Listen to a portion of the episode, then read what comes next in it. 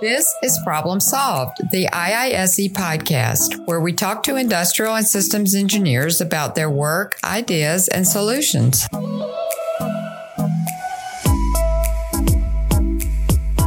To another edition of Problem Solved. This is Michael Hughes with Joanna Ficatier of the Mayo Clinic. Joanna, how are you doing this morning? I'm doing great. Thank you. Well, welcome to Problem Solved. It says here that you're a senior health systems engineer for the Revenue Innovation and Value Creation Unit, Management Engineering and Internal Consulting, Mayo Clinic, Rochester, Minnesota. And I'm breathless after talking about all that. What does that mean in the real world, that big long title? Okay, so management engineering and internal consulting in my de- is my department. Okay. We are basically a group who provides internal consulting services to whoever wants some engineering project management work in Mayo Clinic. So it can be some of the practice area or even some of the administrative area. Really anyone who needs help can request our services. And my title, health system engineer, is really what it means is I'm applying engineering techniques, especially industrial engineering, into the health systems. So, what's a typical day in the life of a senior health systems engineer at Mayo? When you come in, what do you do? So, being an internal consulting group, we usually work on several projects at a time. So, my day is really I have meetings and then I have some of the work I need to do outside of the meetings and managing somewhere between three and five projects at a time. So really organizing my day depending on the priority, what task needs to be done first, and knowing that I'm going to spend some time in meetings. I'm going to have some times to focus more on analysis. So that's really a good mix between meetings with the team, analysis on my own, and trying to manage all those different projects at the same time. So how did you get to the Mayo Clinic in Rochester, Minnesota? You originally hailed from Brittany in France, if I remember correctly correctly. Were you just chasing chasing more snow, ice, and cold? it's actually a, a, long story. So, as you mentioned, I'm from Brittany in France, and when I grew up, I wanted to be an engineer because I, despite being a girl, I really liked building things and creating machines and stuff. So I actually started my career as a mechanical engineer. And in parallel, I was also super interested in the Japanese culture, more like the old Japanese culture, the mm-hmm. samurai, and I was practicing judo at the time. So I really wanted to move to Japan, which is what I did after getting my bachelor in France. And I studied as a mechanical design engineer. So basically building machines. Okay. And as any production company, we also had some project to improve the quality of our product and to improve the efficiency in, in the production lines. Mm-hmm. And that's how I got really interested in that other side of the engineering, not, not just making things, but making things better. Mm-hmm. And I realized that I really loved mechanical engineering, but industrial engineering was even more exciting. And that's where I wanted to move. Mm-hmm. So after a few years working in Japan and doing more and more of the process improvement project, it was really time for me to get a formal degree on that knowledge that I had acquired. And I looked, you know, I could go anywhere in the world pretty much, but it really seemed to me that the US was where I could get the best education in industrial engineering. And I knew North Carolina because the company I was working for in Japan also had a factory in North Carolina.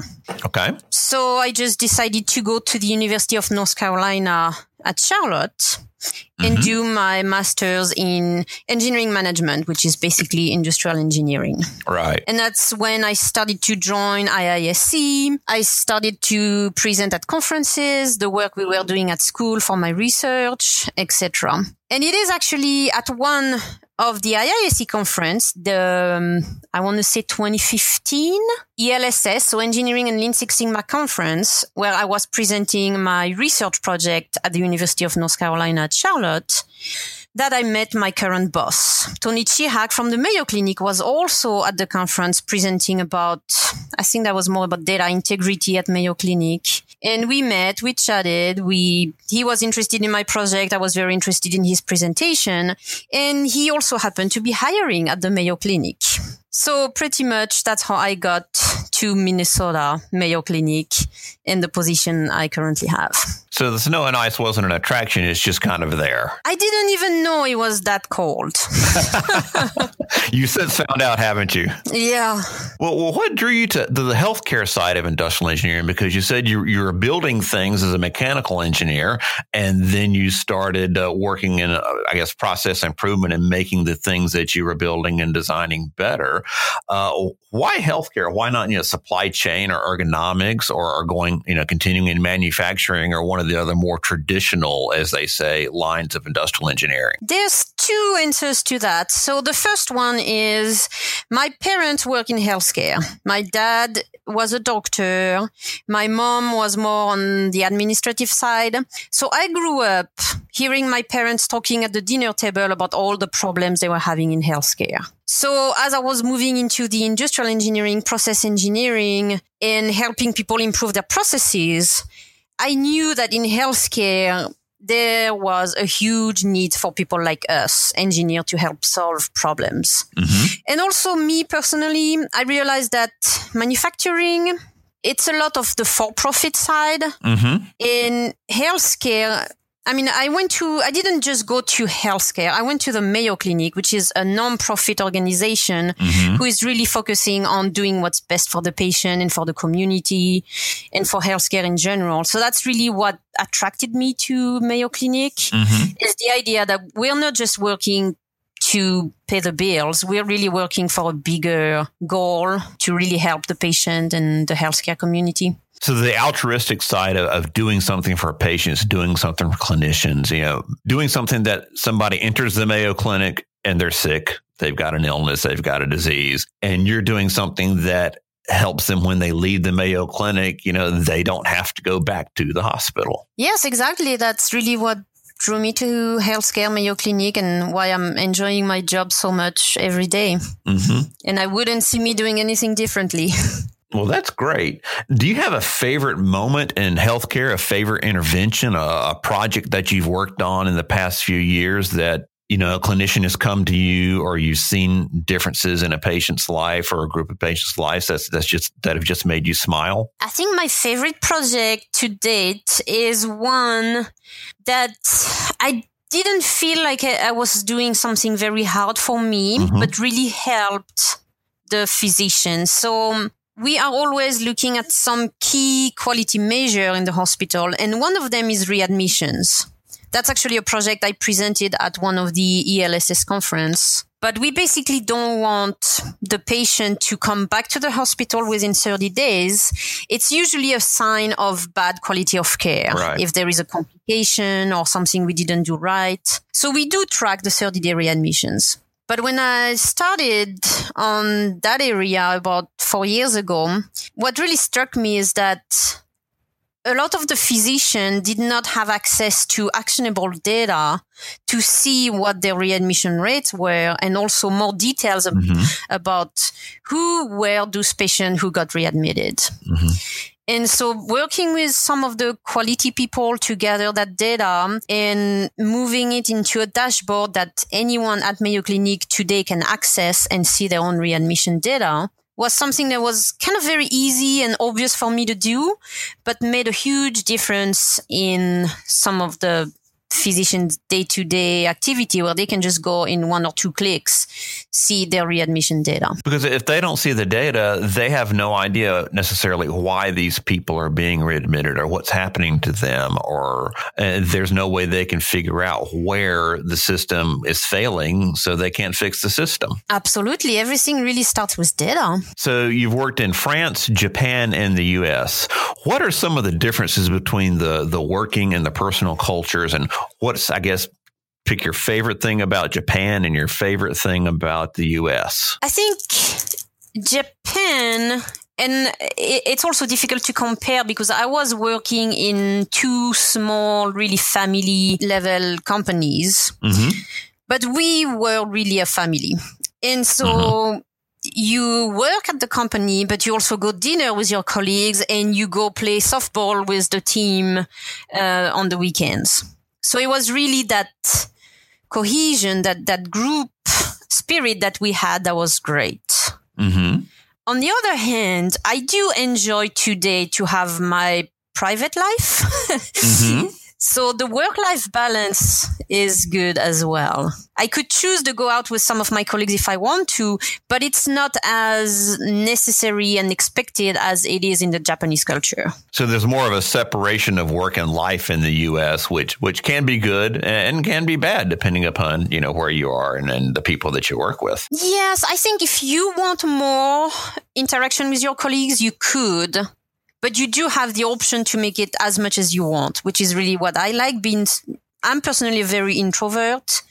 So I really value my private personal time outside of work, which is not something I, I had the choice to do in Japan. So you've been presenting at the Engineering Lean and Six Sigma conference for several years now, and you always come back. I always see you in the photos and everything. Why do you come back to that conference every year? Really, the number one benefit of that conference, I would say, is the networking. Obviously, five years ago, through that networking, that's how I got where I am today with mm-hmm. this job at the Mayo Clinic. But you know, I can bring a project I'm working on, I can ask some of the other attendees for their feedback, for some of advices they may have, and continue to network and see what people are doing in other companies, in other hospitals, in other industries as well. And I made some very great friends. You know, we have the same way of thinking. We're all industrial engineers for, for mm-hmm. the most part. So that's really great for me to spend a few days with people who think like me, have great ideas, and yeah, the, the networking part is really what I love about those conferences. How did you find out about IISE? You said it was in college. Do they have a, a, student chapter there at UNC Charlotte? I don't remember of a student chapter, but my academic advisor was Ertunga Ozelkan. Mm-hmm. Who is a very active professor in the industrial engineering world, but especially at IISE. I think at the time he was the president of the Lean division. Okay. So he's really the one who introduced me to that world of IISE and conferences. And you've been heavily involved in the Lean division, which they've rebranded the Operational Excellence division as well. So why do all of this involvement, this extra work, the volunteering? Because we don't pay you cash money for this.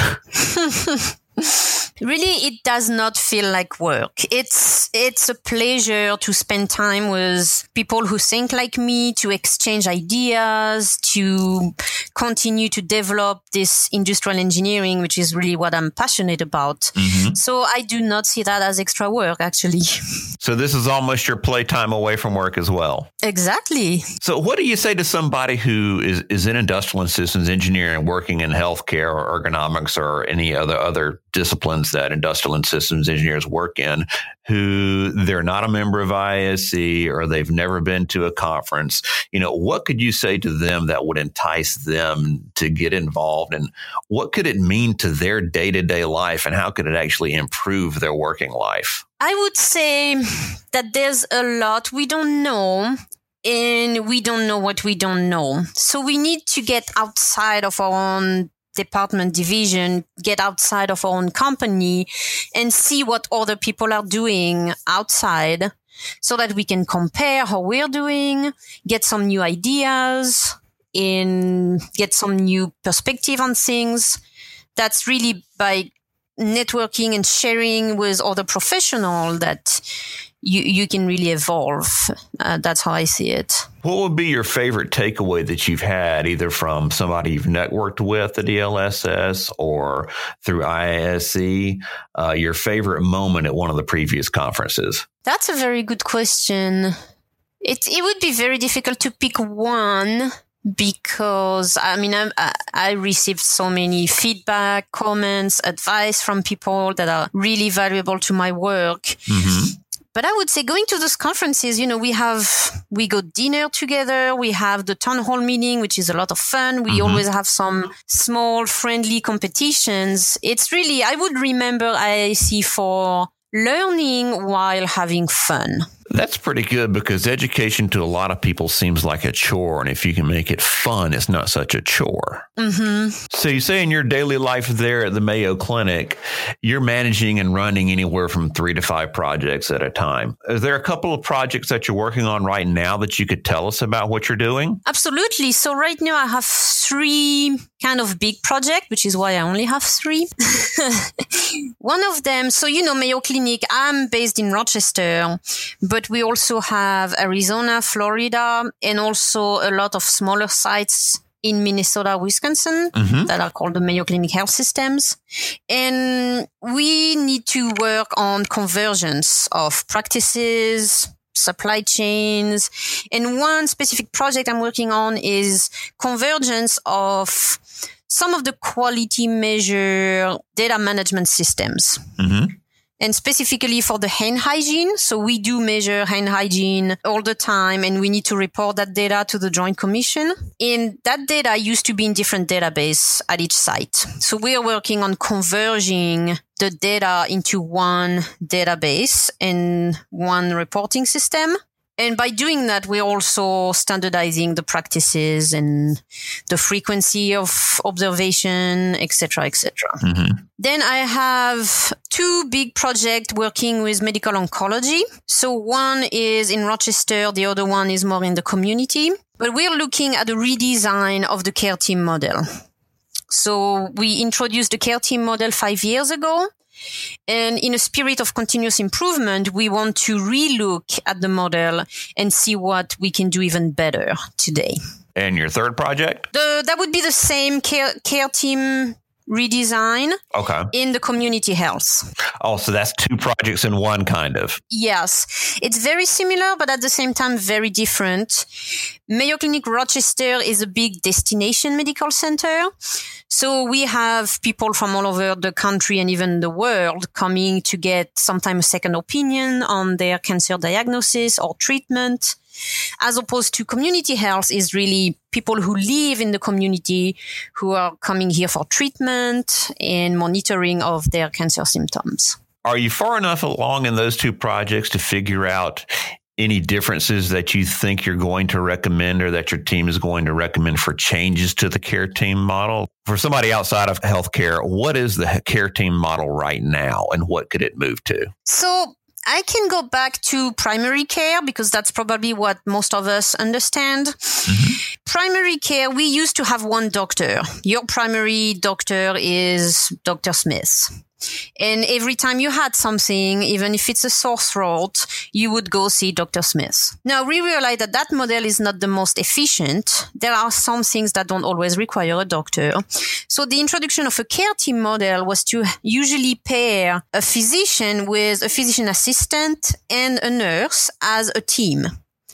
So now uh, for primary care, you have one primary care team and depending on the severity of what you have and want to be seen for, you might see someone different from the team. So now if I go to my primary care team, if I just have a sore throat, I'm pretty much sure I'm going to see the nurse of the team. But if I go for something that's really complicated, that's when I'm going to see the doctor.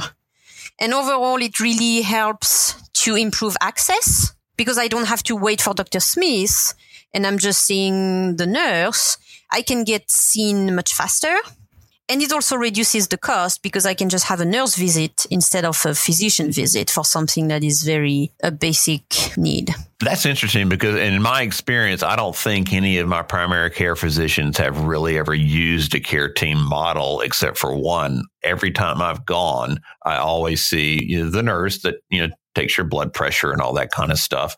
And then I wait around for the doctor to come. Mm-hmm. I think I had one doctor for maybe four or five years when I was living in Gainesville, Georgia, where I actually saw a physician's assistant. I don't think my primary care physician even has a physician's assistant. Yeah, I mean, it requires kind of a a structure where we have enough staff to be able to staff to scale teams. So that's not applied yet all across the country, but that's really mm-hmm. the trend, what, what we're moving towards. What other changes in the care team model do you foresee, or is it just too young in the project to know? Overall, the idea is to look at the roles and responsibilities. So again, taking my example of a sore throat, I'm going to go see the nurse. Not all of those potential problem that people would present to the hospital for are very well uh, documented and we don't have yet a strong definition of if A do B, if C do D. We need to take a more like process approach to help the team in decision making and when to do what. Sort of decision making models and standard work and that kind of thing. Yes, yes. And the other thing, so in the cancer center, so when for patient with cancer, there we're also looking at introducing new roles in the team. So for example, social work patients with cancer usually tend to be more distressed than me going to see the doctor for my sore throat. So right. trying to include a social worker in the team to provide more than just the cancer care, but everything else that a patient coming to Mayo with cancer may need. So we're also looking at all the care coordination that needs to happen. So, for example, for us, we have a lot of patients that come to Mayo but do not necessarily get the treatment at Mayo because they live so far away. So we need some role someone in the care team needs to be there to help with the coordination of care between the local team, the Mayo team. And that's not something that we want to ask the doctors to do. So introducing new roles that would be kind of in between and help make the whole process more efficient and easier for patients is probably what's going to be the outcome of this project. That sounds pretty interesting. Look forward to seeing you present some of those results uh, at one of the future conferences that we have. Absolutely. You know, I've noticed this. Uh, we do four conferences here at IISE. Every time I look through a program, there's always somebody from the Mayo Clinic, whether it's our health systems conference, our ergonomics conference, our annual conference, or the one that you go to, the engineering lean and six sigma conference. Why are Mayo people so gung ho about going and presenting and showing their work at these conferences? I think we have at Mayo, there is a long history of engineering. So we have at the time of when the Dr. Mayo themselves were practicing, in their team of physicians, very close to them was Dr. Plummer, who was an engineer, but also a doctor. Mm-hmm. So he was kind of trained in both and he was really passionate in both area and he helped develop some engineering processes here at Mayo, you know, 150 years ago, basically. Wow. Like some of the um, medical record. He was one of the first to be like, Hey, we need to document patient information, store that information in a standard way so that we could go back and access that information if we need to. So again, 150 years ago, that was a pretty innovative idea. And he did other things like setting up some system to move all those records, which was just paper at the time, through the hospital because we have different buildings and different in different areas of Rochester. And that just stayed that at Mayo Clinic, we always have a strong engineering team that partners with the physician to provide the best and most efficient care for the patient. And my group we just celebrated I think two years ago we celebrated the 70th anniversary. Oh my goodness. So Mayo had consulting group of industrial engineers for more than 70 years. And there's quite a few of us. Yeah, definitely because y'all appear at our conferences a lot. It sounds like you know, usually when we talk about industrial engineering and healthcare, we talk about it being a new thing that's just started happening in the last few decades. There are a lot of hospitals that they don't have a process improvement group, a lot of medical centers, and certainly a lot of, you know, regional networks and smaller primary care practices that have probably never even heard of health systems engineering. I personally think my allergist has never heard of health systems engineering as much as I wait at his office. Um, mm-hmm. But seven, 70 years, that's seven decades worth of engineering at the Mayo Clinic. That's really something to celebrate. It is, yeah. And to me, it's very exciting to be in a team that, you know, I, I'm, I'm still bringing value, but people at Mayo are just so used of seeing people from engineering coming to their area and improving things. It's it's not new to them. So how do we in the health systems engineering community get buy-in from the non-Mayo clinics of the world? Because there are a lot of practices out there that could use the tips and tricks and tools of the trade of health systems engineering. You know, what do we say to them? How do we how do we get them on board with the value that y'all can bring to patients and clinicians? That's a very good question. But I think really the need for industrial engineering is becoming more and more important, especially in the US, because we're having a real problem in healthcare with cost. Mm-hmm. And we, we have proven in other industries, especially manufacturing, that using process engineering, industrial engineering methodologies can really help reduce cost. So I think for some hospital who don't have industrial engineering yet, that would be really the appeal, I think, is we can help you reduce your cost and be more efficient, also improve the safety. I mean, we, we can really use what industrial engineering has done to manufacturing as a proof that what we do works and it's really time now to apply this to healthcare more widely. Yeah, well, I would agree. I look at some of the presentations for Engineering Lean and Six Sigma and our Health Systems Process Improvement Conference that's coming up in February in Savannah. And, there are a lot of, you know, good results on time starts of like radiology or CAT scans go from 44% to 80%. And these are pretty big numbers. Uh, mm-hmm. And anybody who has sat there and waited in any kind of physician's office for a half hour or an hour or an hour and a half knows what it means when just your appointment can start on time mm-hmm. and how much value that brings to the patient. Yeah, absolutely. So what do you miss about Brittany and France now that you're so far away and you spent most a lot of your professional life in Japan and in the United States? The weather. I mean in Brittany I'm on the west side of Europe so on the Atlantic Ocean mm-hmm. and the impact of the Gulf Stream made that Brittany especially is a very, very moderate area. So mm-hmm. I didn't get too hot in the summer and didn't get cold at all in the winter. So the weather is kind of perfect. And then obviously there's the food. I mean, ah. French food is still today my favorite. Can you find any good French food in Rochester, Minnesota? Or are you thinking of starting a restaurant? Too bad I love my job so much, but no, you do find food around here. It's just more expensive, so I don't treat me with cheese all the time. It's mm-hmm. it's more like on occasions. Right. Yeah, and I mean in France food is also it's more than just what we eat is taking time to sit at a meal, have, mm-hmm. you know, five course dinner and that takes about two hours because we're just talking about everything. Mm-hmm. And we still do that in the US, but it's just it's it's just not the same.